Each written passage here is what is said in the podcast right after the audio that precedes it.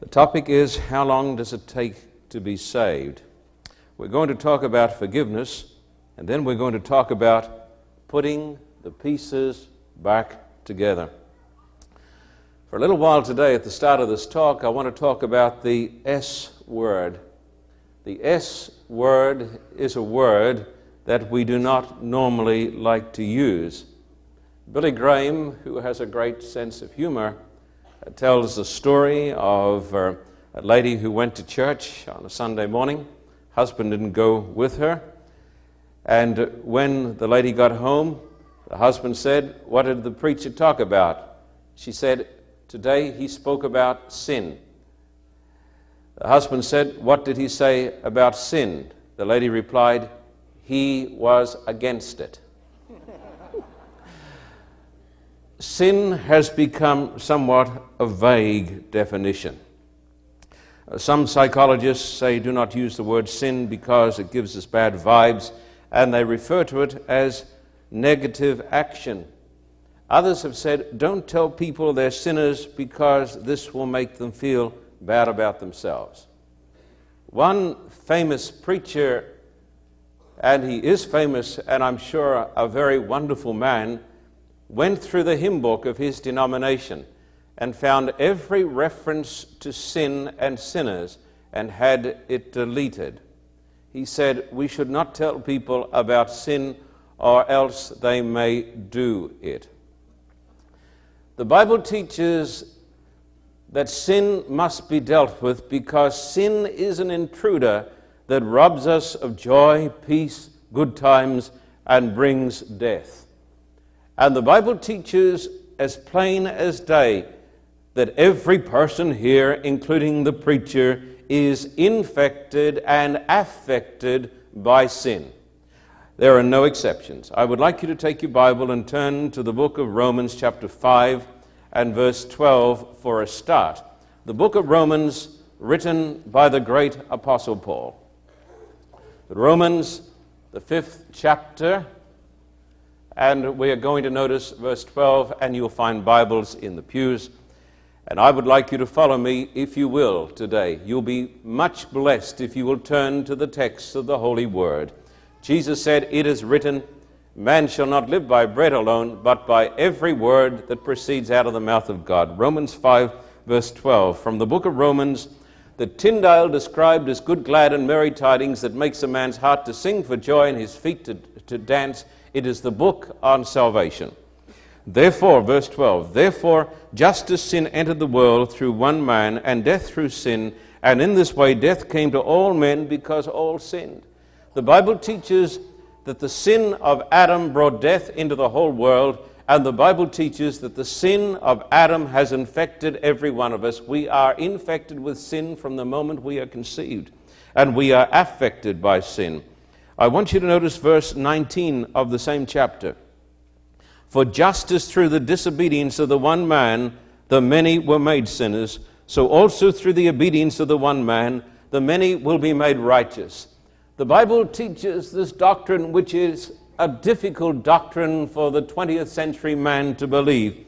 It teaches the universality of sin, and the Bible says that we are all born in a state of sin. David in the famous psalm of repentance after his sin with Bathsheba and after the, the death of the baby and the death of Uriah, said, I was born in sin, and in sin did my mother conceive me. And so David recognized the fact that we are sinners from birth. Jesus said in one of the Gospels, Mark chapter 7, For out of the human mind come evil thoughts we are tempted not only from without, but we are tempted from within because we are born in a state of sin. So every person here today is a sinner. I'm a sinner, and we stand in need of salvation. We are also sinners because of our own personal decisions. I can say, Adam caused all of this. It is not my fault. I am not to blame. But the Bible teaches that we have all personally chosen to sin.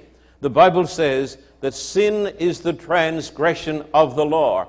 And not only are we born in a state of sin with tendencies to sin, But the Bible tells me that every one of us has willfully chosen to break the holy law of God. And the evidence of man's sinfulness is everywhere apparent. It is seen in violence. We are filled with violence. Our society, even our homes, are filled with violence. Hate, greed, lying, racism, black on white, white on black, black on brown, brown on white, and you can go through the whole gamut. The human heart basically is racist because it is filled with pride. Another form of sin is stealing. Have you heard the story of the man who worked at General Motors in Detroit?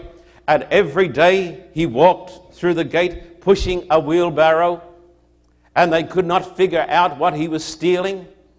And each time the guards would stop him and they would search him, and they took the wheel off the wheelbarrow and looked inside the wheel. Every day he came through the gate pushing a wheelbarrow he had them completely baffled until they discovered that he was stealing wheelbarrows. The Bible teaches that man has sinned and we have all been stealing wheelbarrows. The worst sin is not the sin of the flesh, Jesus said. Jesus said that the worst sin was the sin of the churchgoer, self righteousness. The worst sin is not adultery and it is not the sin of homosexuality. I read from one leading theologian this week who said this, and this is a hard saying, who will hear it? He said, Our pride is worse than the sin of homosexuality. Jesus said, So if a person is smitten with pride, particularly spiritually proud, there is more hope for a professing, acting homosexual than for that man who stands in the pulpit if his life is controlled by pride. And while we will throw people out of the church because of immorality, we ordain them and make them preachers for pride. And pride is the worst of sins. Jesus said, The fornicators, the adulterers, and the harlots go into the kingdom of God ahead of the religious people. Pharisaism is the worst of sins because it sees no need. Pharisaism says, I am righteous, I am a good person, I do not need to confess my sins. I remember an elder of one of our churches in Texas said to me, and she was a very good person, the very best she said, I have a problem when I come to the time of confession of my sin because of, I can't think of any that I've done. This is the most incurable of all diseases. It is the doctrine also of sinless perfectionism, where people become so deluded in their sins that they think that they are no longer sinful and they no longer need a Savior. But the Bible teaches us, listen to these words. The Bible says, There is none righteous, no, not one. There is not a righteous person in this church. There is none righteous, no, not one. The Bible says, All have sinned, Romans chapter 3. All have sinned and fall short of the glory of God. When it says all have sinned, it is talking past tense, and that is all right because we can say this is our past. But the Bible says all have sinned and fall short, which is continuous. The Bible says that every one of us is falling short of the glory of God. And the Bible teaches that every man needs a Savior. How long does it take to be saved? I don't know if they have these little creatures in America, but in Australia we have what they call ant lions. And in the sand, they will make something like an inverted pyramid or a cone in the sand. And an ant comes along and he falls into it. And he can never get out. He tries to climb up the sides, but he can't get up the sides because it is too steep. And the ant lion is below, waiting for him to become exhausted. The ant lion is like a little dragon. I delighted in picking ants out of those pits. And what we need, my friend, is somebody bigger and somebody from above to lift us out. And the Bible tells us all have sinned. You have sinned. I have sinned. We have broken the holy law of God. But the Bible tells us that there is good news, and that is what the gospel is. The Bible tells us that there is someone bigger than we are, and somebody from above who has come down to this earth and paid the price for our sins, and who wants to stoop over and lift us out of the pit of sin. How does it really work? How does it work for a doctor here in Los Angeles? How does it work for a psychologist? How does it work for a pastor? How does it work for a housewife? How does it work for a secretary? How does it work for the heralds? How does it work for, for me? How long does it take to be saved? How can I be saved? I want to take today a number of stories from the life of Jesus. And I want you to notice these stories because these stories illustrate how God lifts us out of the pit of sin and makes us into new people, and then he picks up the pieces. Would you please come to Luke 18, verses 9 to 14? This is the first story that our Lord tells, that I'm going to use at least. Luke chapter 18 and verse 9 and onwards, dear hearts and gentle people, please turn to the passage if you don't mind. Luke chapter 18, verse 9 and onwards. To some who were confident of their own righteousness and looked down on everybody else, Jesus told this parable. Two men went up to the temple to pray, one a Pharisee and the other a tax collector. The Pharisee stood up and prayed about himself God, I thank you that I'm not like other men, robbers, evildoers, adulterers, or even like this man from the IRS. I, they're talking about a flat tax to get rid of this. Mm. Let me not get onto that one. Evildoers, adulterers, or even like this tax collector. I fast twice a week and give a tenth of all I get. But the tax collector stood at a distance. He would not even look up to heaven, but beat his breast and said, God, have mercy on me, a sinner. I tell you that this man, rather than the other, went home. What is the word? Say it again. Justified before God. For everyone who exalts himself will be humble, and he who humbles himself will be exalted. There is justification for the humble. There is justification for the person who says, Lord, have mercy upon me, a sinner. This word justified is a word that is tremendously important. Listen carefully. This is tremendously important. If you do not understand this truth, you may miss the door to heaven. The word justify does not mean to make righteous. Let me say that again. Justify does not mean to make righteous. It is a declaration of a judge who says, I declare that you are righteous, even though you are a sinner. Did you hear this? The Bible tells me in Romans that God justifies the ungodly. If we had written that text, we would say that God justifies the godly. But the Bible says that God justifies the ungodly. And justification, let me give you this theology. The word justify is the Greek word that means to declare righteous. And this tax collector, even with all his faults and his failings, went back to his home, declared righteous by the God of heaven, and he was saved in that moment. How long did it take the tax collector to get saved? The time it took him to lift up his eyes and say, Lord, have mercy upon me, a sinner.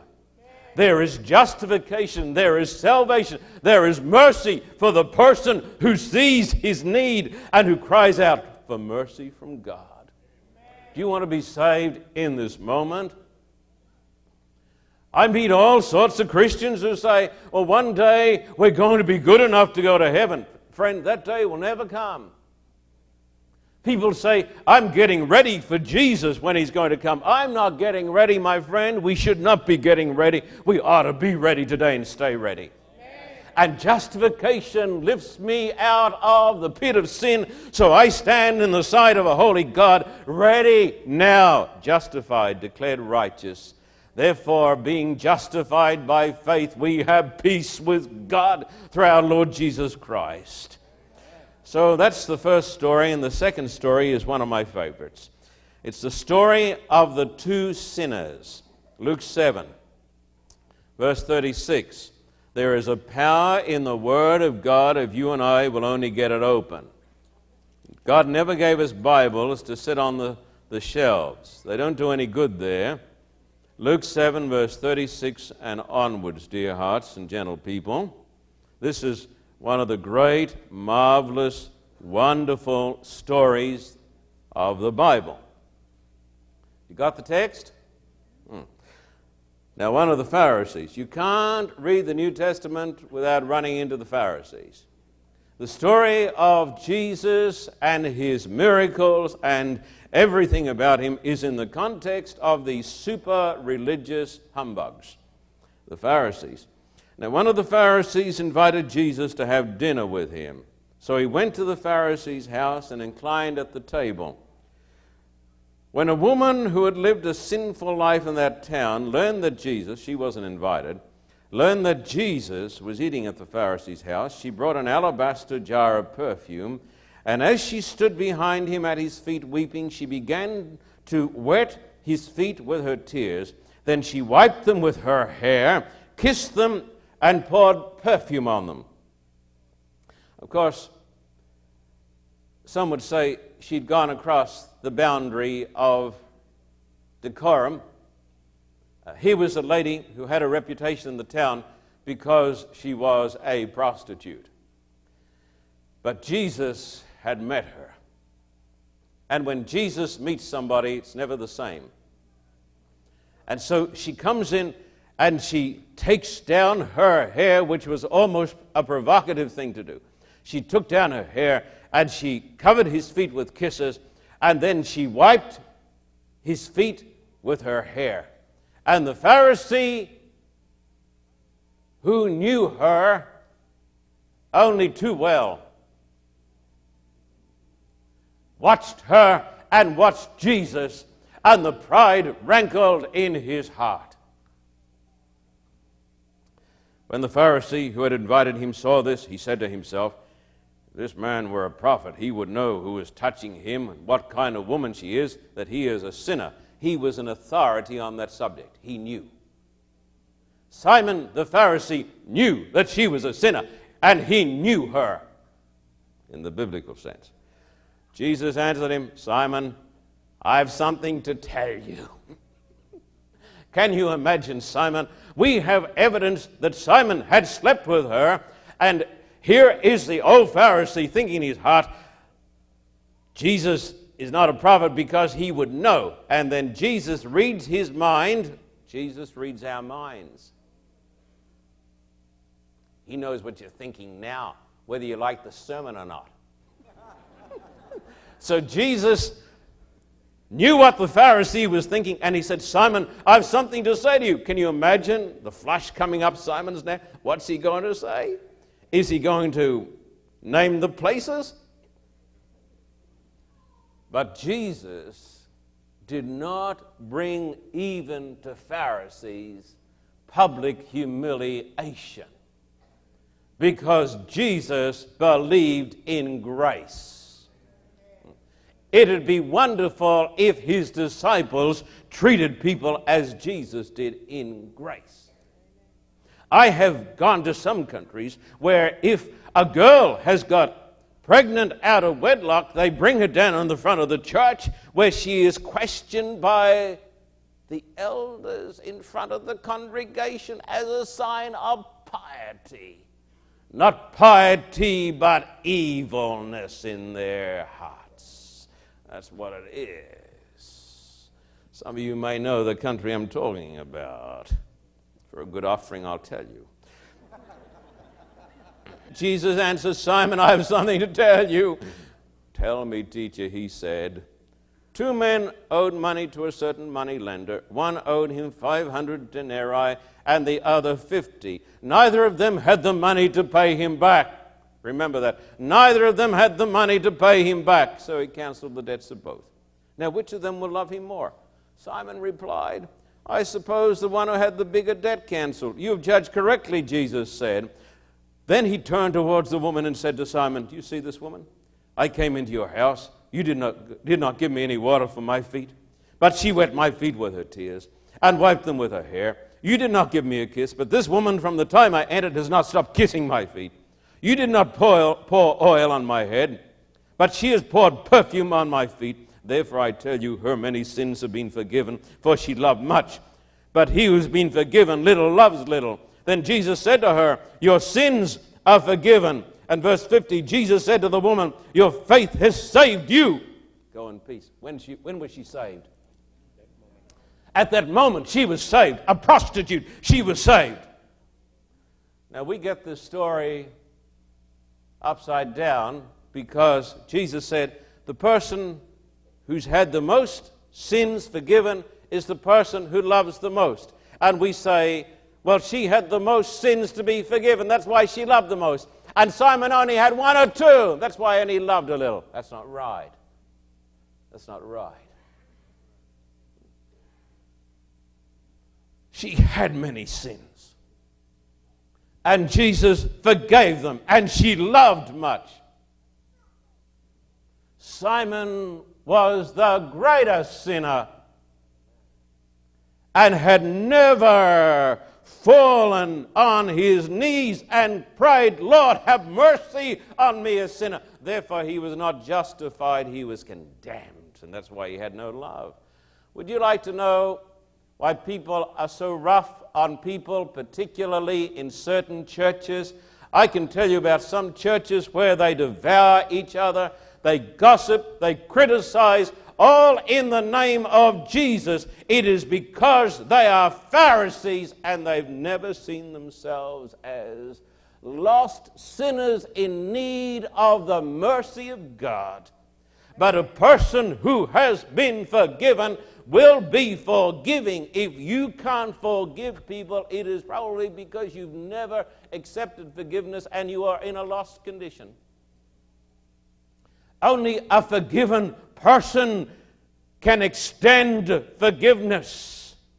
And when God gives me forgiveness, He says, I am justified and I am saved then. Amen. This lady was saved. What about Simon? There is some evidence that the Lord got to that tough old Pharisee's heart and he was saved too later on. God even has mercy for the religious. God even will show mercy to churchgoers as well as prostitutes, even though it is more difficult for Him. The greatest of all sins is self righteousness. This act of forgiveness releases power, releases a flood of healing energy, reconciliation, peace, a clear conscience, love towards others, tolerance of the faults of others. I won't be getting after you for your faults when I know my own, and God has forgiven me. The person in the church who wants to set every person right is the person who's never seen himself. And this is where healing begins. Dr. Rose Peters, one of my wonderful church members, is a great psychiatrist. and does a tremendous amount of good because she believes in the gospel. I was reading some time ago about a psychologist who had treated a male patient for several years who had every type of psychological disorder. And this man came to a Bible meeting and he heard the story of the gospel. And in that meeting, he turned to God and he poured out, not in public, and he poured out in the privacy of his own home all of his hates, all of his fears. He poured it all out, and it came out with gushing tears, and he accepted the mercy of God and was healed. Became a new person with a new mind and a new attitude. I'm saved when I come to Jesus. I'm forgiven. I'm justified. I'm declared righteous. But then God starts to put back the pieces. In a sense, He puts all the pieces back when I'm justified, I'm declared righteous. But I'm still me, and me needs a lot of attention. A friend of mine, Pastor Ted Oliver, used to work in a psychiatric ward and became a member of my evangelistic team in Australia. His past experience was a help to him. And uh, I know it's a little subtle, folks, don't worry. You can get the tape and play it. I was talking to Ted, and we were talking about mental problems, and he said, Well, no one is 100%. He said, The best of us aren't 100%. We are all wounded soldiers. My father used to work at the Cairncross Dry Dock on the Brisbane River in Australia. As a wee little boy, I would go out and see ships in various stages of repair. We are all in various stages of repair. We're in the dock. We are safe because of the blood of Christ, safe because of justification. We are safe, but we are not sound. None of us, as Ted said, are 100%. Let me talk now about what the theologians love to call sanctification. We're going to talk now for a few minutes about putting back the pieces, and I want to take some other stories out of the Bible. I want you to think of the day when Jesus died, when Jesus was hanging on the cross, and there beside him were two thieves uh, who were cursing and swearing unregenerate sinners. And then one looked at Jesus, and the Spirit of God spoke to his heart. And he turned to Jesus and he said, Lord, remember me when you come into your kingdom. Jesus said, Yes, you're going to be in the kingdom of God. When was he saved? Right at that moment. He was saved at that moment. He was justified. But I want to tell you that God even went further. God took a man who was a cursing blasphemer and he turned him into a worshiping child of God ready for the kingdom. When all the world saw Jesus as a fraud, this man called him Lord. In the last hours of his life, he put back the pieces. It doesn't have to take a million years. It is, one author said, it's the work of a lifetime, but he only had a short lifetime. God put back the pieces. You know the story. Now, we, that's a story of a bad man. Now we're going to talk about a good man, a Christian, a disciple whose name was Peter. And you know the story of Peter. How Peter said, Even though everybody else denies you, I won't. And then the devil got to his heart through the slip of a girl. And Peter denied the Lord with cursing and swearing. It is believed by most Christians that Peter at that stage was unconverted. I do not believe it. The text is used when you are converted, strengthen your brethren. The Greek says when you turn again, not converted. But did you know that in John chapter 13, when Jesus is washing their feet, he turns to the disciples and says, You are all clean except for one. Were they ready to die, those disciples? Were they ready to die, those 11 disciples? Yes. If Jesus says you are clean, then you are clean. They were clean. They were justified. They were saved by the grace of God, but they still had some work to be done in their souls. But they were saved. And even saved men and women can make mistakes. Oh, people say, but that is not so. If you're a Christian, you don't make any mistakes. Peter was a Christian, but he was a man who took his eyes off the Lord like we do a lot of the time. Then you come to the Gospel of John after the resurrection, and Jesus is by the sea and he's cooking a breakfast of fish and bread. Just let that sink in. He's cooking a breakfast of fish and bread. And Peter had said, I'm fed up with everything. Let's go fishing. And so they go fishing and they don't catch a, a thing. And then in the morning, Jesus says, Put the net on the other side. And Peter sees it's the Lord.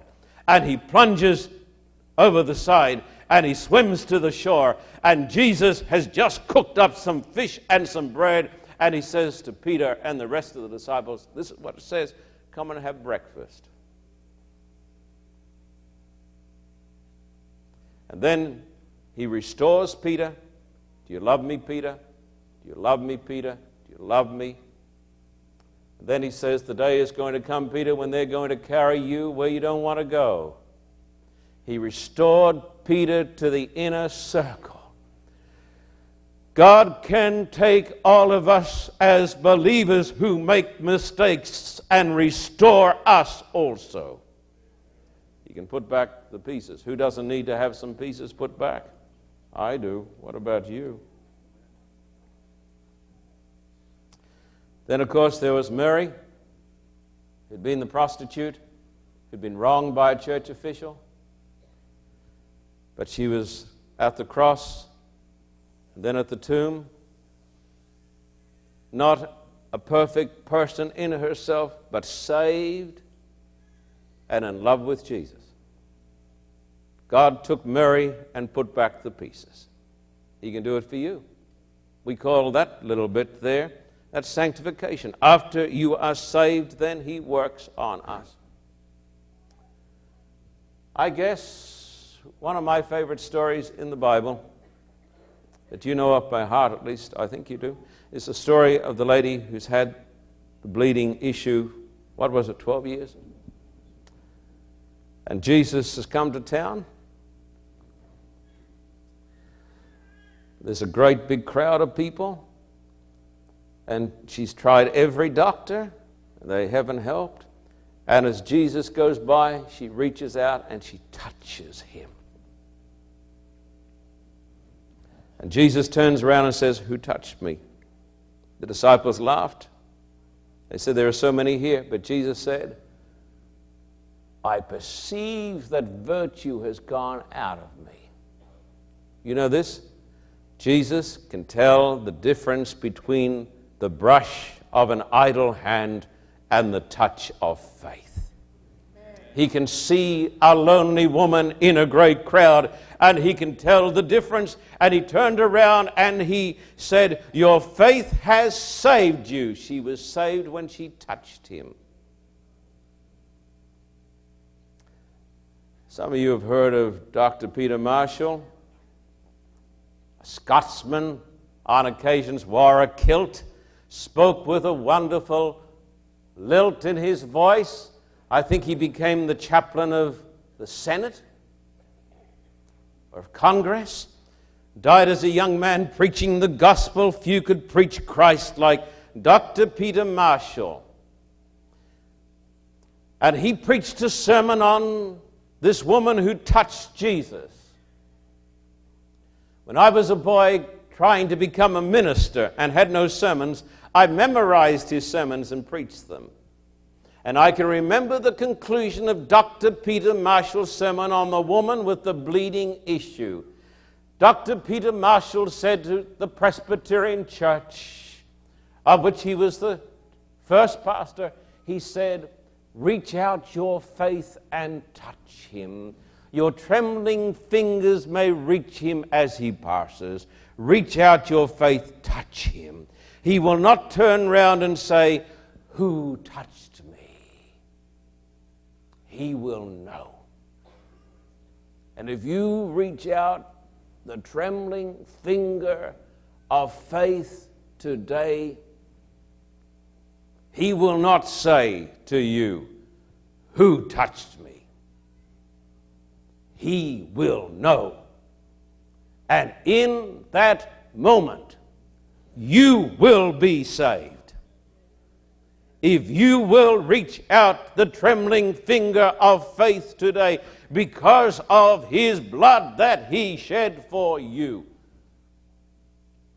If you believe today, in this moment, you will be saved now, in this moment. Please bow your heads. Precious Father, we thank you for Jesus. We thank you for his love. We thank you for the great truth of forgiveness and justification. That God doesn't treat us as we deserve, but he treats us as his Son deserves. Our Father, today, as Jesus is here, we would reach out the trembling hand of faith and we would touch him. We thank you, it is the touch of faith because of the merits of the Savior that brings healing and salvation in a moment of time. As we're praying today with our heads bowed, with our eyes closed, in the presence of God the Father Almighty, in the presence of the holy angels, how many in this audience today, in this church, will reach out a hand and say, I want to touch Jesus today. I would be whole today. I would be saved in this moment. Lift up your hand if you can say it. Lift up your hand high. Say, Lord, I would be saved today. Let every hand be raised for the glory of Jesus if it's in your heart today. See, some of you got two hands up. Bless you. Bless you.